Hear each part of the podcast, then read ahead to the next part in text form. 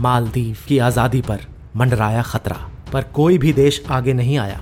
राष्ट्रपति गयूम की आखिरी उम्मीद थी, भारत। क्या हमारे जाबाज विदेशी धरती पर अपना पहला सैन्य अभियान पूरा कर पाए? जानने के लिए सुनिए ऑपरेशन कैक्टस की ये रोमांचक कहानी।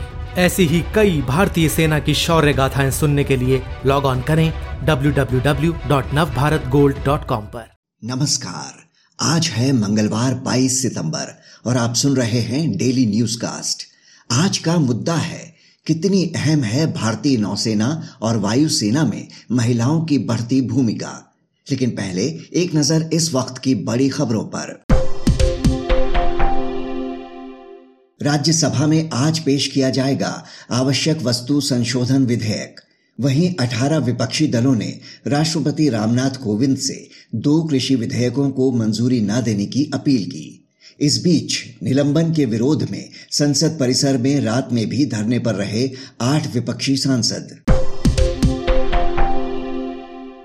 कोर कमांडर लेवल की बातचीत में भारत ने चीन से पेंगोंग झील, चुशूल और गोगरा हॉट स्प्रिंग्स एरिया से सैनिक पीछे हटाने को कहा।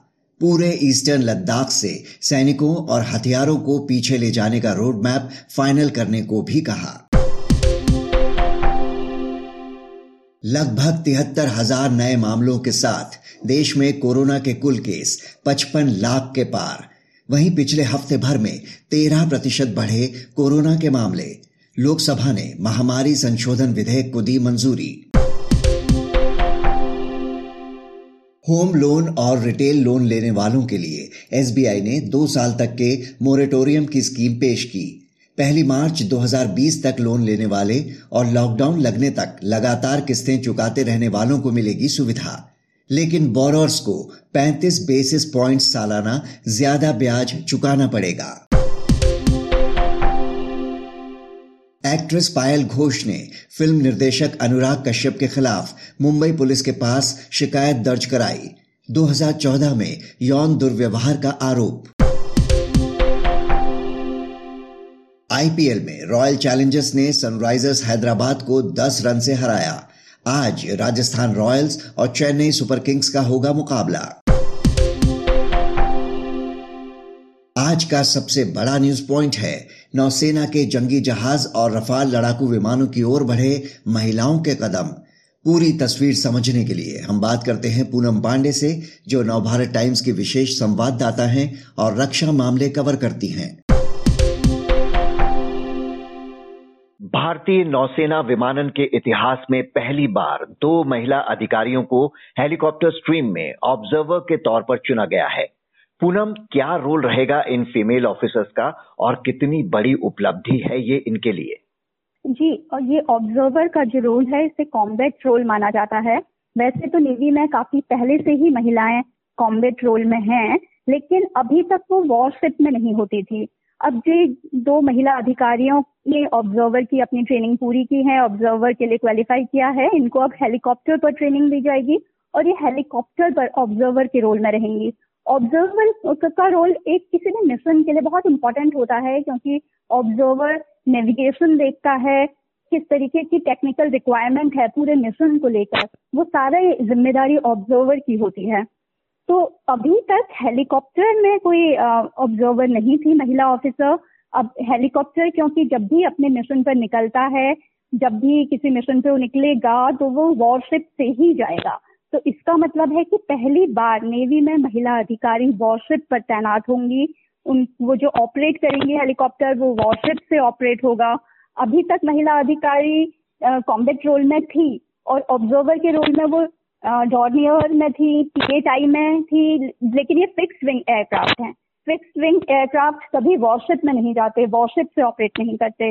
लेकिन अब हेलीकॉप्टर में जब ऑब्जर्वर के रोल में रहेंगी तो ये वॉरशिप से ऑपरेट करेंगी तो ये बहुत बड़ी उपलब्धि है, क्योंकि बार बार ये मांग होती रही है। बार बार ये कहा जाता है कि महिला अधिकारी वॉरशिप में कब जाएँगी। नेवी के लिए वॉरशिप बेहद अहम है, ये एक सी गोइंग रोल है। तो इसको एक हम बड़ी उपलब्धि कह सकते हैं। अभी तक नेवी के एयर विंग में फीमेल ऑफिसर्स का रोल कहाँ तक सीमित था? और उसमें कितना बड़ा बदलाव अब आया है? आज जैसे कि मैंने बताया कि महिलाएँ अभी तक ऑब्जर्वर के रोल में थी, यानी कॉम्बेट रोल में थी, वो पीएचआई में थी और डॉर्नियर में थी। डॉर्नियर एक फिक्स विंग एयरक्राफ्ट है। तो अभी तक ये फिक्स विंग एयरक्राफ्ट में थी, यानी कि ये जो एयरक्राफ्ट थे, ये वॉरशिप में नहीं जाते थे, ये रनवे से ऑपरेट होते थे, लेकिन अब जब ये हेलीकॉप्टर में ऑब्जर्वर के रोल में रहेंगी तो ये वॉरशिप से ऑपरेट करेंगे। तो ये अब वॉरशिप से हेलीकॉप्टर पे ऑब्जर्वर के रोल में अपने मिशन बन जाएँगे। अभी तक कॉम्बेट रोल होता था महिलाएँ अभी तक कॉम्बेट रोल में थी और नेवी आर्म फोर्सेस में नेवी में ही सबसे पहले महिलाओं को कॉम्बेट रोल में लिया गया। तो कॉम्बेट रोल की उपलब्धि नेवी के नाम है ही लेकिन अब ये पहली बार वॉरशिप में भी महिलाएँ तैनात रहेंगी। एयरफोर्स में जो नए रफाल फाइटर जेट आए हैं क्या जल्दी हम महिला फाइटर पायलट्स को रफाल भी उड़ाते देखेंगे? जी बिल्कुल। अभी 10 तारीख को ही रफाल का फॉर्मल इंडक्शन हुआ था एयरफोर्स में, पाँच रफाल फाइटर जेट जो भारत आए हैं। वो एयरफोर्स की सत्रहवीं स्क्वाडन जिसे गोल्डन एरो जिसको स्क्वाडन भी कहते हैं, उसका हिस्सा बने थे। और जब फ्रांस से इनको लाया गया था तो मेल पायलट ही इसे उड़ाकर लेके आए थे। लेकिन अब महिला फाइटर पायलट भी रफाल को उड़ाएँगी। एक महिला फाइटर पायलट इसके लिए ट्रेनिंग ले रही हैं, वो पहले से ही कमीशन फाइटर पायलट हैं। लेकिन अभी तक जो ये महिला फाइटर पायलट हैं MiG twenty one Bison fighter jet उड़ा रही थी। तो जब भी एक एयरक्राफ्ट से दूसरे एयरक्राफ्ट में चेंज होता है, यानी कोई फाइटर पायलट एक फाइटर जेट को उड़ा रहा है और उसको अगर दूसरा फाइटर जेट उड़ाना है तो उसके लिए उसको कन्वर्जन ट्रेनिंग दी जाती है। तो ये महिला फाइटर पायलट अभी कन्वर्जन ट्रेनिंग ले रही हैं और बहुत जल्दी ही ये सत्रहवीं स्क्वाडन यानी जो रफाल की पहली स्क्वाडन है अम्बाला में, उस स्क्वाडन का हिस्सा बनेंगी। और रफाल उड़ाएँगी बहुत जल्दी ये रफाल उड़ाने की एक्टिव ड्यूटी कर सकती हैं। अभी हम देखें एयरफोर्स में दस महिला फाइटर पायलट कमीशन हैं जो फाइटर जेट उड़ा रही हैं। अभी ये Sukhoi thirty M K I MiG twenty one MiG twenty nine उड़ा रही हैं और अब ये रफाल उड़ाती हुई भी दिखेंगे। इंडियन आर्म फोर्सेस में महिलाओं के बढ़ते रोल की बात करें तो पिछले कुछ वर्षों में क्या बड़े बदलाव देखने में आए हैं? कौन से ऐसे विंग्स हैं जहाँ इनका प्रवेश मुमकिन हुआ है, जहाँ इससे पहले सोचा भी नहीं जाता था। जी नेवी और एयरफोर्स में कॉम्बेट रोल में महिलाएँ हैं। अगर हम 2016 की बात करें 2016 में एयरफोर्स ने पहली बार महिला पायलटों को फाइटर रोल के लिए भी तैयार किया। तो 2016 से महिला पायलट जो एयरफोर्स की हैं, वो फाइटर पायलट के रोल में भी हैं, वो फाइटर जेट उड़ा रही हैं। इस समय जैसा मैंने आपको बताया कि 10 महिला फाइटर पायलट कमीशन है एयरफोर्स में और जल्द ही इनकी संख्या बढ़ेगी।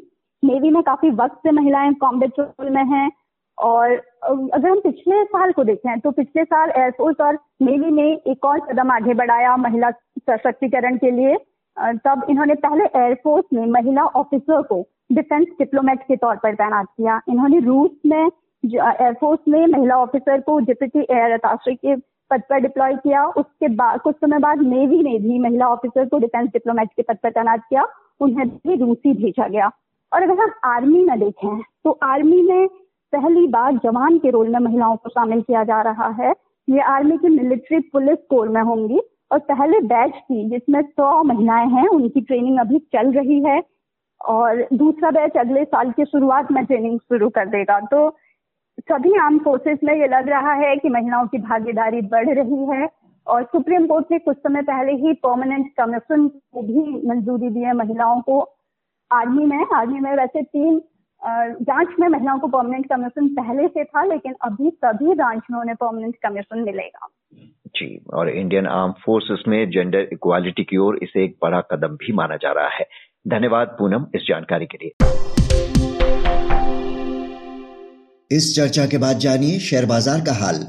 कोरोना वायरस की दूसरी लहर का बढ़ा डर, एशियाई बाजारों की नरमी के साथ शुरुआत। इससे पहले गिरावट के साथ बंद हुआ था अमेरिकी बाज़ार। गोल्ड में दिख सकती है स्थिरता। अब एक नज़र इतिहास में आज के दिन पर। 1599 में लंदन के फाउंडर हॉल में 21 व्यापारियों की बैठक हुई। जिसमें भारत के साथ कारोबार के लिए नई कंपनी बनाने पर चर्चा की गई। वो ईस्ट इंडिया कंपनी की स्थापना की दिशा में पहला कदम था। 2011 में भारतीय क्रिकेट टीम के पूर्व कप्तान मंसूर अली खान पटौदी का निधन। बात करते हैं मौसम की। मौसम विभाग के अनुसार आज दिल्ली एनसीआर में बारिश के आसार कम यूपी, बिहार, उत्तराखंड मध्य प्रदेश गुजरात और महाराष्ट्र में कुछ जगहों पर हो सकती है हल्की बारिश। कर्नाटक, गोवा, दक्षिणी कोंकण और केरल में कुछ जगहों पर भारी बारिश के आसार। अब बारी सुविचार की। आयरलैंड के कवि ऑस्कर वाइल्ड ने कहा था, किसी के बारे में जल्दबाजी में राय ना बनाएँ क्योंकि हर साधु का एक अतीत होता है और हर पापी के सामने होता है एक भविष्य। तो ये था आज का डेली न्यूज़ कास्ट जिसे आप सुन रहे थे अपने साथी अक्षय शुक्ला के साथ। बने रहिए नवभारत गोल्ड पर। धन्यवाद।